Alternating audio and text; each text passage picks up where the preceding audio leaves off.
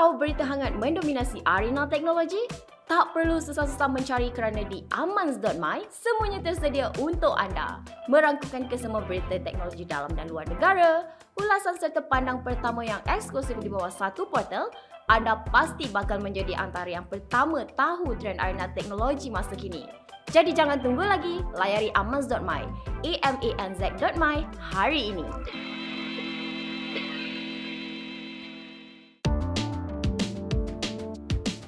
Assalamualaikum dan salam sejahtera. Ini podcast Saman CB dan juga Yem. Yem apa khabar? Ketika kita nak buat recording ni Yem baru lepas jogging. Yeah uh, I think I want to start off with um, uh, uh, Berita yang agak sad uh, Sebab uh, One half of a Kido Care founder uh, oh, yes. telah pun diumumkan meninggal dunia. Um, Dia ni meninggal dunia sebab dia join Iron Man punya competition and she lost consciousness dekat um, the swimming punya lake dekat Langkawi. And uh, she was already brain dead on um, on Saturday uh, 7 Oktober and then on uh, petang 8 Oktober hari Ahad uh, announcement pun dah keluar. Kira yeah. Senang Bahad uh, Muhaini Mahmud telah pun meninggalkan kita pada umur 44 uh, dan dia ditidurkan selepas menerima rawatan dekat ICU susulan daripada lemas uh, kejohanan triathlon Ironman dekat Langkawi. Uh, Kidocare merupakan on-demand uh, babysitting uh, service yang muncul masa pandemik dan uh, kita aku sebenarnya neighbor kepada uh, the other half of uh, the Kidocare founder Nadira Yusof um, dan uh, before we started this podcast I saw Nadira um, masuk dia punya kereta dengan husband dia husband dia Ashran uh, Ghazi the uh, former Magic CEO and uh, hmm. uh, both of them said that they will uh, go to the family tomorrow on Monday. Uh, so it's a pretty sad day for both um, uh, Nadira and Ashran. Of course uh, Allah raham meninggalkan seorang uh, is, uh, suami dan juga anak-anak um, and Rahman is a good friend of ours juga uh, Rahman is actually a good friend of uh, Syami Hamid another colleague of ours and hmm. Rahman hmm. banyak best friend orang semua cousin-cousin si Mui Rahman ni so yeah. tak apalah at 44 I'm sure she died the way she wanted to live um, which is to enjoy uh, how you know we can celebrate life uh, stay fit stay healthy but at the same time another reminder that we cannot push ourselves macam Shabby Singh um mm, yes yes himself naik basikal yep mm. so i think we we have to uh, really ask ourselves um uh, if we are good to go for uh, you know events yang agak agak dramatic macam ni macam triathlon and and marathon and and long distance cycling dan sebagainya i think mm. we hmm. have to taper it up lah uh, the, the most important thing here is to know your body punya limit so yeah. that's uh, that's uh, one thing what about you mm.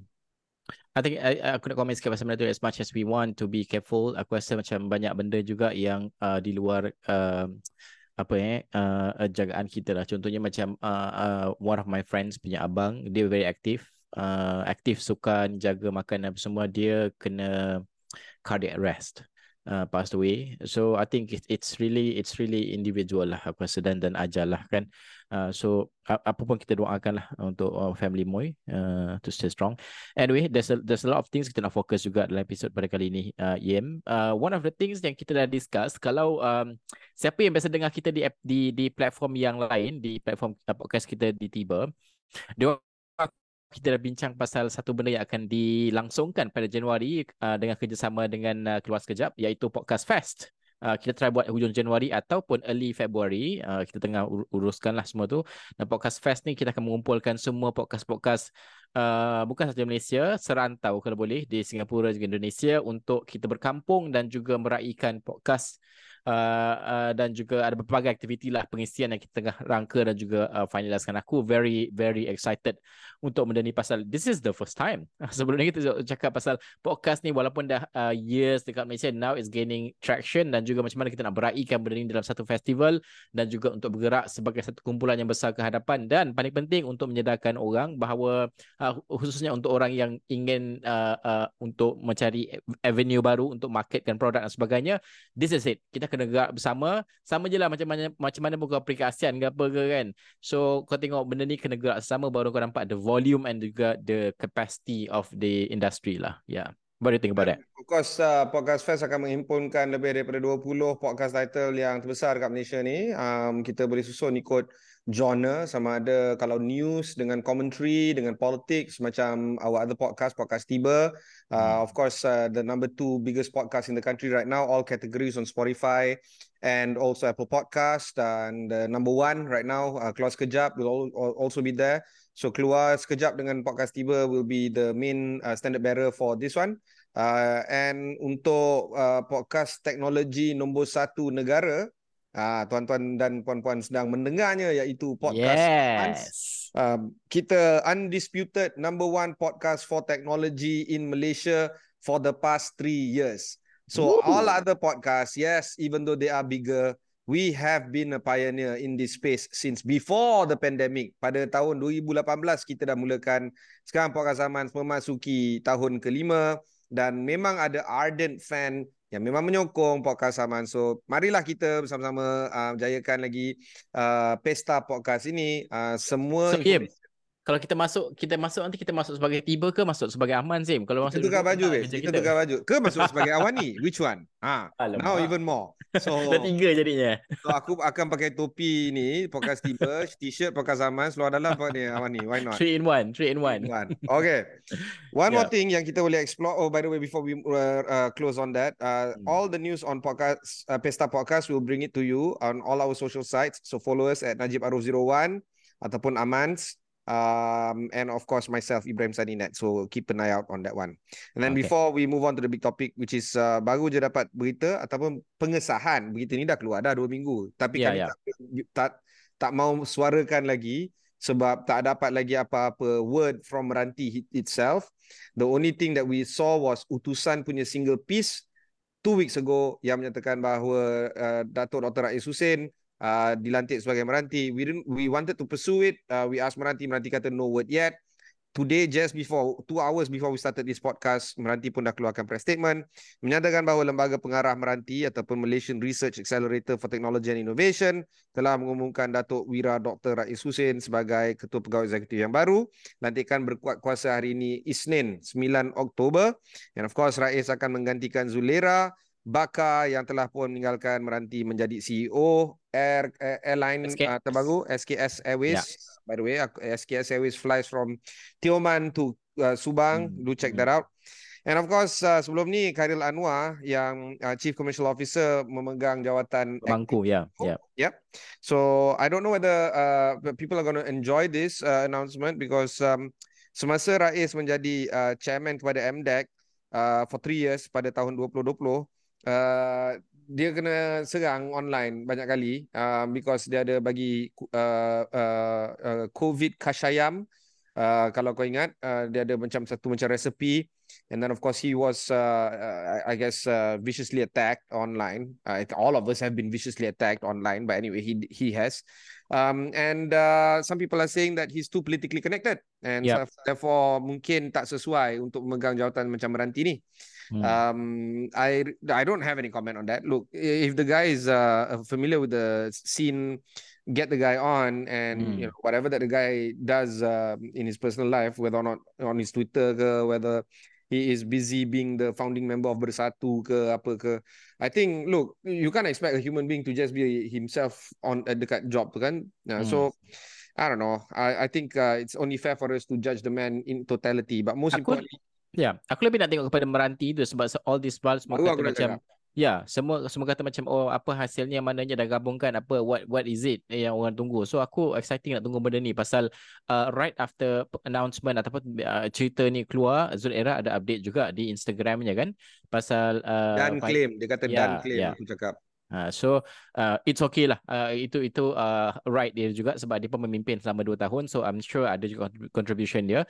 Cuma kita tengok moving forward untuk meranti ni di bawah Rais Datuk Rais lah. Aku rasa it's very exciting uh, time uh, to, to to to look and see. Then then kalau you ada judgement sama dia politician dia boleh buat kerja ke tidak. And after that you tengoklah sama-sama. So dia tahu all eyes are on him. Uh, so dia yes. pun kena lebih uh, ni uh, berhati. Okay, so yeah. just to recap, Meranti adalah agensi peng- pe- pengkomersialan dan penyelidikan inovasi R&D. Dia orang bawah Musti. Um, diorang digabungkan uh, oleh TPM Technology Park Malaysia di mana rumah kami uh, yang besar iaitu uh, Astro Bukit Jalil uh, berada dan juga uh, Magic. Uh, Magic. Magic. Yeah. yeah, yeah. The last CEO was, uh, as we mentioned just now, uh, Ashran. Uh, Yeah. Kawan kepada Mui dan juga husband kepada co-founder Kidocare. Anyway, that's that. Ya. Okey, itu antara pe- uh, sebelah sedikitlah perkembangan yang kita kena bawakan jugalah untuk episod uh, pada kali ini. Tapi episod ini uh, tumpuan yang besar kita nak berikan ia yang berkaitan dengan negara Indonesia dan juga Malaysia. Ini berkaitan dengan TikTok. Aku nak baca sikit berita dia di mana sejak beberapa minggu ini kalau kita dengar uh, Yin, Indonesia dia telah mengharamkan integrasi e-dagang pada media sosial sekaligus membuatkan TikTok Shop tidak lagi boleh beroperasi di negara berkenaan dan selari dengannya timbul pelbagai persoalan sama ada negara lain termasuk Malaysia akan mengambil langkah yang sama atau sebaliknya dan itu yang dikatakan oleh uh, Menteri KKD uh, Fahmi Fazil di mana beliau mengatakan bahawa kerajaan akan teliti asas yang diambil Indonesia dalam mengekang TikTok Shop sebelum sebarang perkara dirangka yang bersesuaian di Malaysia dan ia turut dikongsikan sejumlah pihak telah mengadu kepada kementerian terutamanya melibatkan persaingan harga melampau melalui platform TikTok Shop berkenaan. Okey, untuk orang ramai yang mengikuti aku rasa siapa ada TikTok dia akan tahu pasal, pasal benda ni sebab dia ada hari terakhir sebelum ditutup sistem tu ramai peniaga-peniaga online di Indonesia yang dah tak boleh letak beg kuning menangis dan sebagainya mengira detik-detik penutupan tersebut.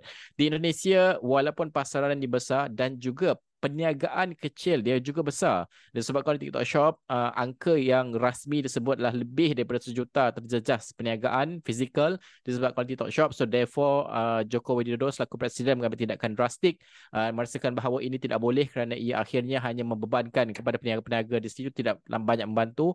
Tapi kita, biasalah benda ni ada pro and cons kena baca. Kalau di peringkat Malaysia ni kita ada 32 juta lebih uh, penduduk mungkin berbeza dengan Indonesia dan bagaimana kita ingin melihat perkara ini sama ada mampu dilaksanakan di peringkat Malaysia ke tidak. Sebab apa? Kalau kita lihat perniagaan di Malaysia ni Yim rata-rata PMKS kita sudah pun uh, memasuki platform-platform ini ya semua dah tahu dah macam mana nak masuk. Ya, hatta aku tengok dekat TikTok shop ni ada banyak makcik-makcik pun dah mula involve dan sebagainya. So dia dia uh, relatively aku I would say perniagaan Malaysia dia ada kesedaran lah untuk menggunakan platform seperti ini. Dan kalau benda ni membantu mereka menjual uh, perniagaan uh, uh, produk mereka services mereka dan sebagainya why not?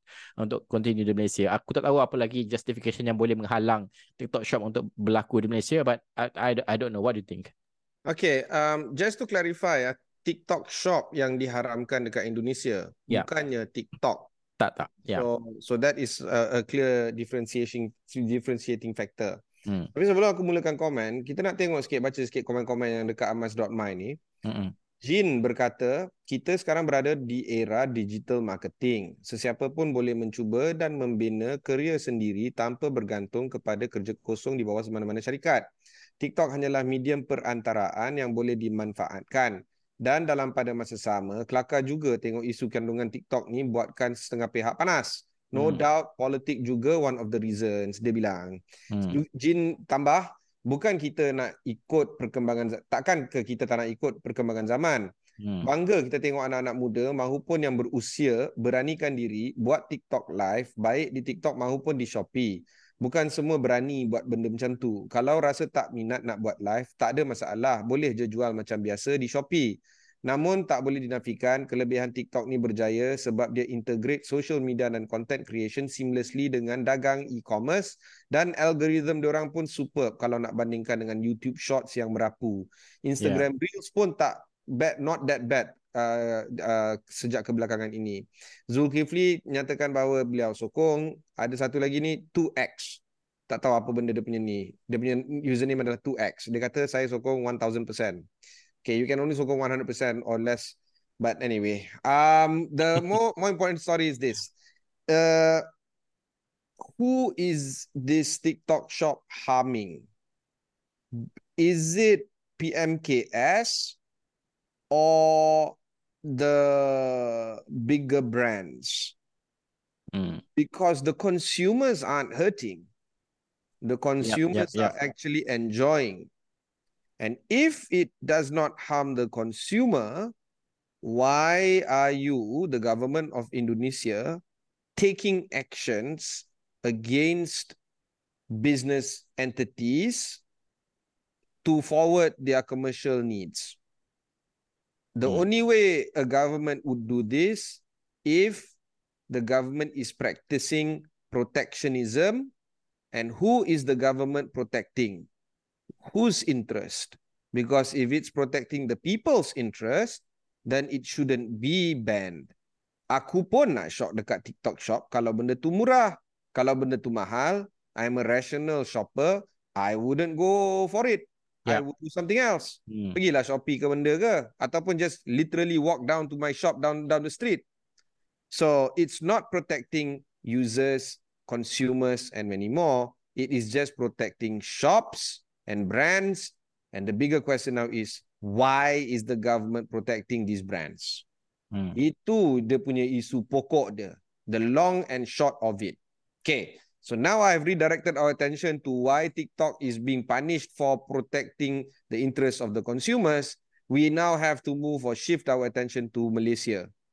If the government does this, who is the government protecting?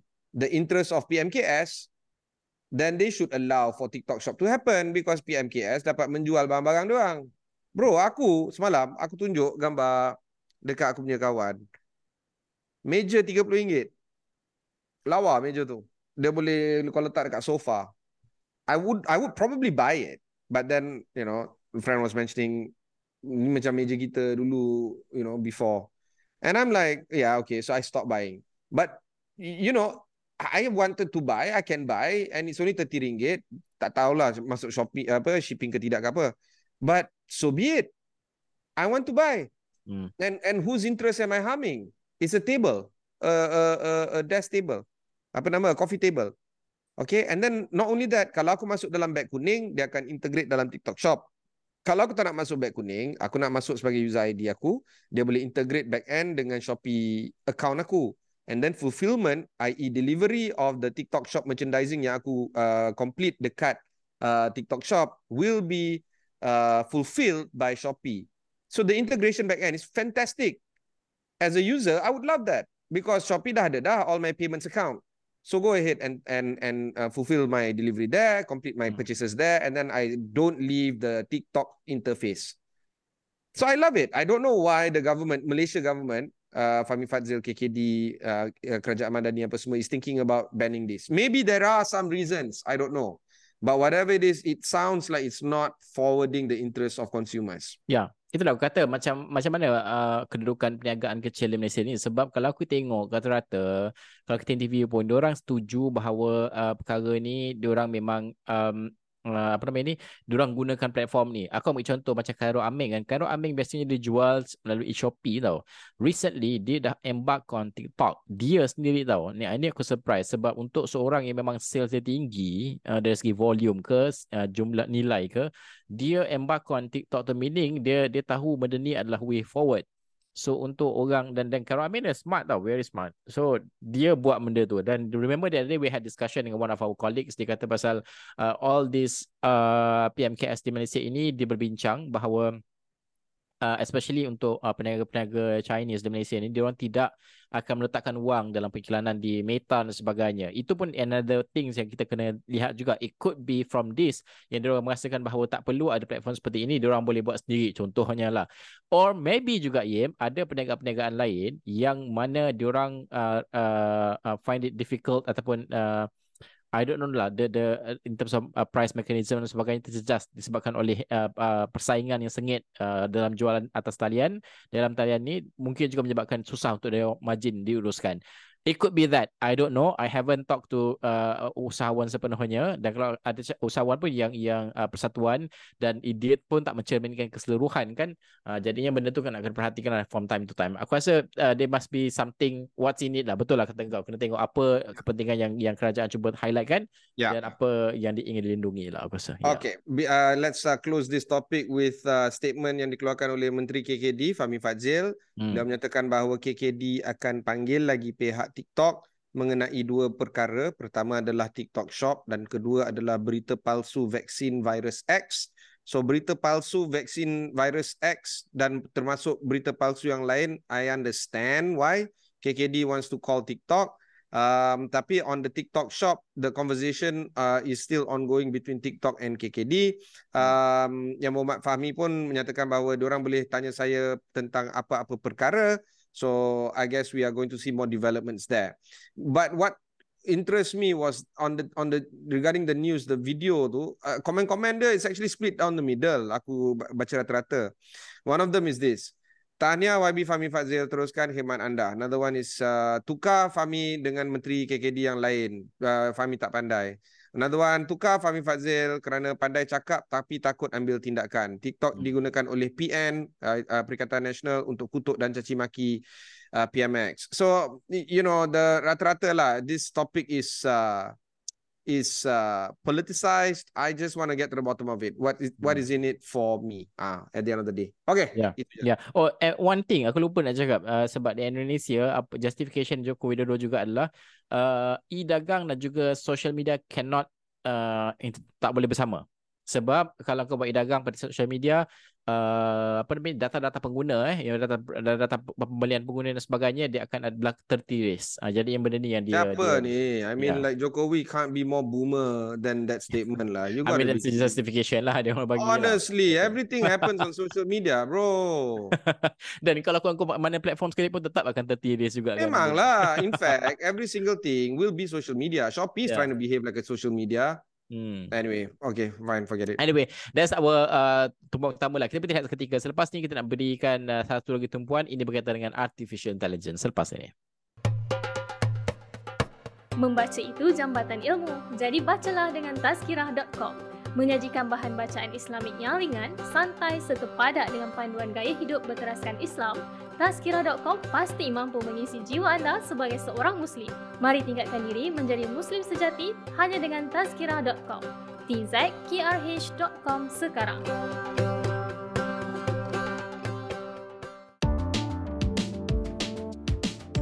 Kembali semula podcast um, Aman uh, tumpuan ke, eh, besar yang kedua kita berikan tumpuan pada episod pada kali ini iaitu berkaitan dengan OpenAI yang dia mempertimbangkan membangunkan chip sendiri.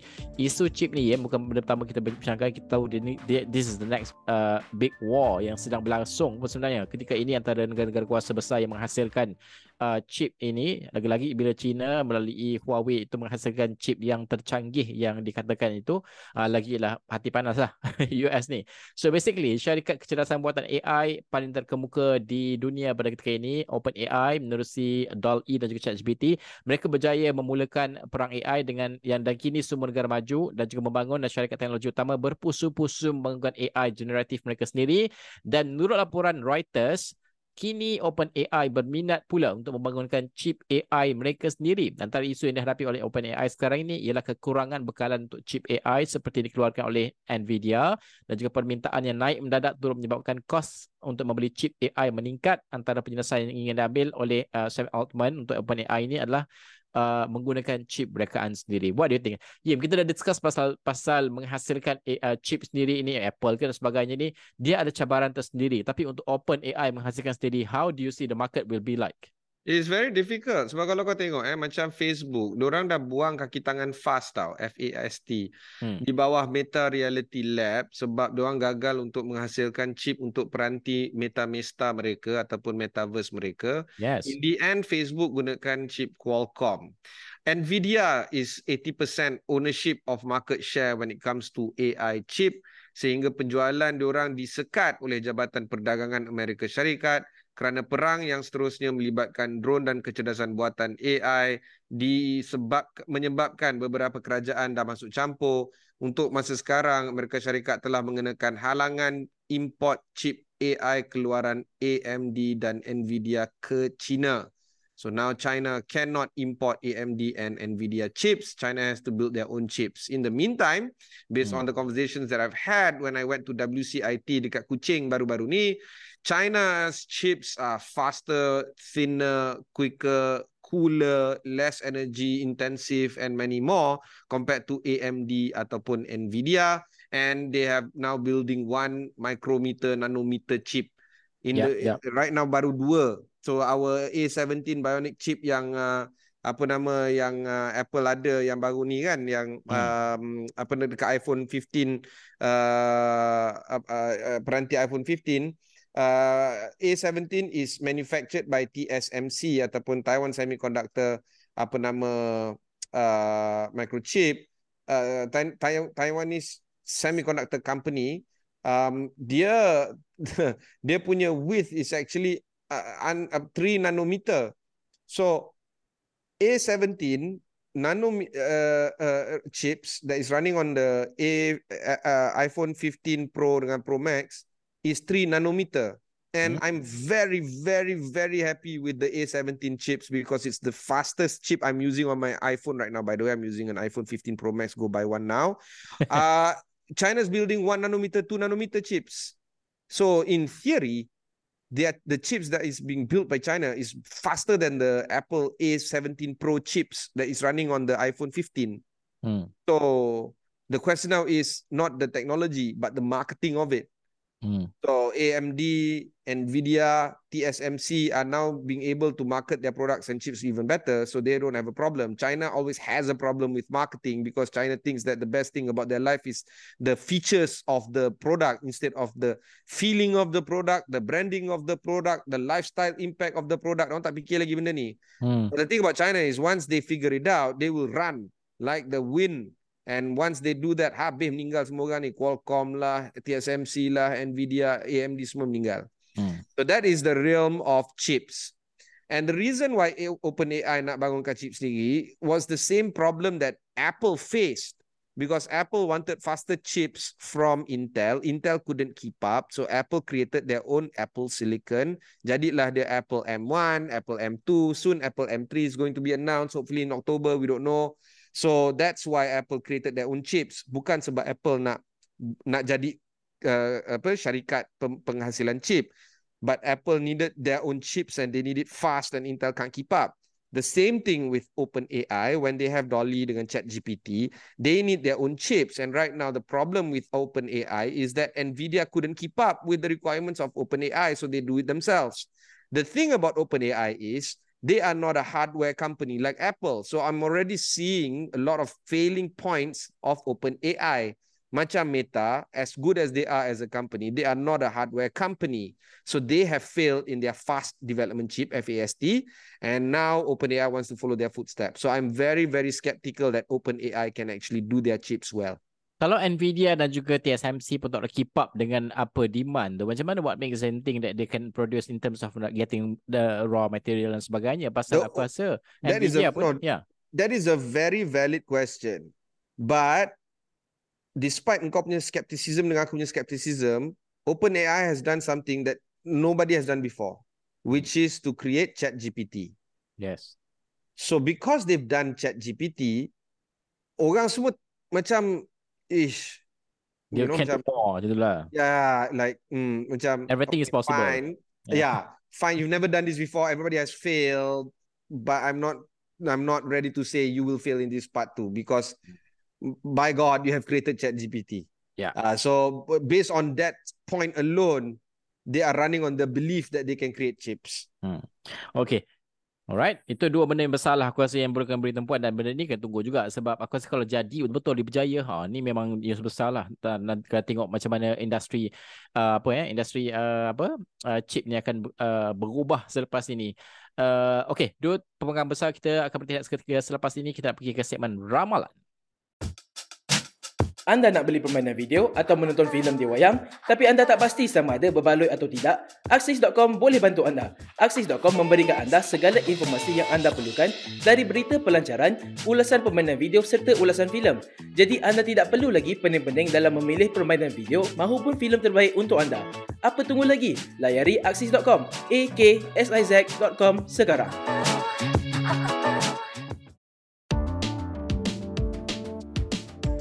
Okay, segmen ramalan Yim. Uh, aku nak bacakan beritanya yang aku rasa uh, mungkin kau aku, aku rasa kau ada ramalan. Sebab berita ni aku tulis lah minggu lepas pasal uh, Apple dan juga DuckDuckGo. Di mana uh, semua sudah maklum Google membayar Apple untuk memastikan enjin carian mereka adalah penghormatan uh, uh, lalai pada pelayar web Safari. Walaupun Google telah disaman sehingga hari uh, Google Search masih lagi hari ini Google Search masih lagi dikekalkan pada Safari.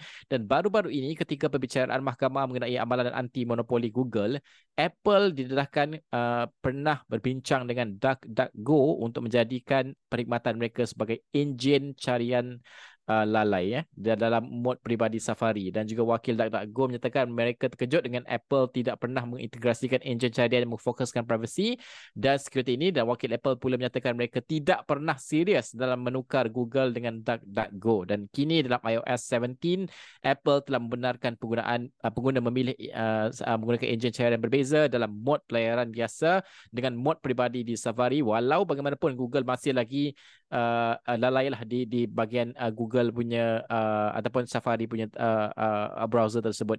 Uh, how do you see the whole situation? Sebab itu aku tengok uh, macam mana benda ni dia mengganggu akhirnya uh, kerjasama tak silap aku antara Apple dan juga DuckDuckGo ini dia dia ada uh, sebab benda ni timbul masa perbicaraan anti monopoli ni yang dia nak tutup sangat tu akhirnya orang uh, kantoi lah orang orang tahu dan uh, ramai orang tahu dan benda ni menjadi lebih besar but how do you see the whole situation Yim do you, aku yeah. aku rasa aku rasa tak boleh lari lah bro uh, Apple akan buat satu produk baru nama dia Apple Search ah so this will replace uh, Safari Google. Oh, no, Google, no, no, no, Google, Google, Google. Sorry, sorry, sorry. Engine carian lah maknanya. Engine carian. Right now Apple already paying entah berapa bilion ingat tak berita yang kita baca tu entah berapa bilion dia bayar Google untuk jadi default. I think it's about time Apple create their own search engine lah bro. Yeah, it's possible kan dengan Google. Google pun berdepan banyak benda lah kat Europe dia berdepan lah anti monopoli yeah, lah. Yeah, so might as well just Apple just create their own Apple search. In fact, you can uh, you can spin off another company, call it whatever company, and then just just just run along with it lah. Sebab aku rasa it's too much. Google uh, owns, uh, I think, 95% of the search market, which is $100 billion worth. Mm. No other industry has that much of a one player market share. No other yep. industry in humanity has that much of a market share. So I think it's about time we break that particular monopoly. And I think yep. ramalan aku adalah Apple akan mengumumkan produk baru mereka menjelang uh, autumn pun sorry spring punya announcement bulan 3 nanti dia akan cepat juga Apple search yeah hmm. honestly that's what i think Okay, alright. Kita tunggulah benda tu itu ramalan Yim. Dan pasti aku rasa uh, the more bukan it's not, it's not just the more the merrier lah. Aku rasa macam bila Google ni terlalu berkuasa macam kita cakap uh, contohnya macam pergilanan mereka kan. Dia letak syarikat-syarikat berkaitan dengan Google adalah search yang utama. Ini kat Europe eh, kantor eh kat Europe. So aku rasa benda ni kalau ada banyak lagi pilihan ataupun uh, penawaran, dia indirectly will help a lot of businesses especially from this part of the region yang tak ada penguasaan ni. Okay. Itu uh, segmen ramalan Yim. Kita akan uh, berhenti seketika selepas ni segmen baik dan juga buruk. Orang sekeliling asyik kata anda tak cukup bergaya, apa yang perlu anda buat untuk kekal trendy? Layarilah Tajriah. Di Tajriah, kami bawakan anda pelbagai artikel dan informasi gaya hidup seperti kesihatan. Lebih menarik lagi, anda juga boleh menulis petua dan tips di bawah foto yang sama. Layari dan sertai komuniti Tajriah hari ini hanya di tajriah.com. T-A-J-R-I-A.com.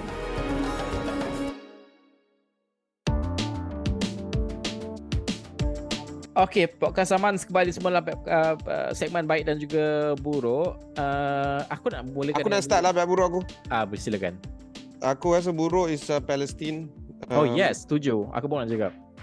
And I think uh, kita ikut je lah cakap apa PMX cakap ni. Dia kata masyarakat antarabangsa berterusan mengambil tindakan berat sebelah terkait segala bentuk kekejaman dan penindasan kepada rakyat Palestin. Maknanya, uh. you know, the western side with Israel. Hmm. Dia kata rampasan tanah dan harta milik rakyat Palestin dibuat Zionis tanpa henti. Akibat ketidakadilan ini ratusan nyawa, actually ribuan to be honest, yang tak bersalah menjadi mangsa korban. Ratusan ribuan, Malaysia, ratusan ribu dah. Ratusan, ratusan ah, dah. Malaysia I mean, kekal lah. This, this, fella, this Israeli pun killed journalist dan semua orang berdiam. And this is not some journalist yang intern ke apa. This well known journalist pun kena bunuh pun tak ada apa. So, well known. Yeah. I don't know man. So aku setuju. Aku adalah yeah. I don't know Chelsea ya, back to back wins. okay ya. Boleh lah. I mean we are now 11. We used to be first or second. Okay, honestly aku tak ada uh, berita, bukan tak ada berita yang baik. Semua benda pun baik. Semua benda, benda, benda, semua benda neutral lah pada aku minggu ni. Tapi benda yang aku look forward, aku tak pasti yang ni kita akan keluar, keluarkan esok kan. Uh, ataupun keluarkan uh, sebelum pembentangan belanjawan lah episod ni. Aku rasa itu the, one of the good things yang aku look forward. Dan orang should look forward. Belanjawan 2024, apa yang akan terkandung. Sebab I'm sure dalam setiap dasar-dasar ni bentang sebelum ni, dia akan terkait juga terkandung dalam belanjawan 2024. Aku nak tengok sama ada macam mana nak turunkan kos hidup, nak menoktahkan kemiskinan tegak Tegar ni semua. Dan paling penting sekali M40 kita lah ni M akan ada apa dalam tu. Sebab ini yeah. always always kita akan Ter, target sendiri. Sentiasa tertekan.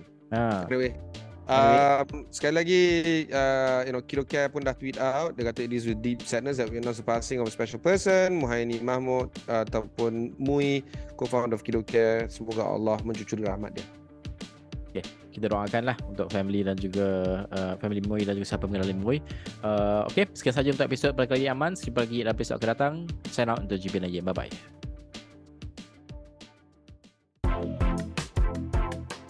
Ingin tahu berita hangat mendominasi arena teknologi? Tak perlu susah-susah mencari kerana di amans.my semuanya tersedia untuk anda. Merangkukan kesemua berita teknologi dalam dan luar negara, ulasan serta pandang pertama yang eksklusif di bawah satu portal, anda pasti bakal menjadi antara yang pertama tahu trend arena teknologi masa kini. Jadi jangan tunggu lagi, layari amaz.my, a m a n z.my hari ini.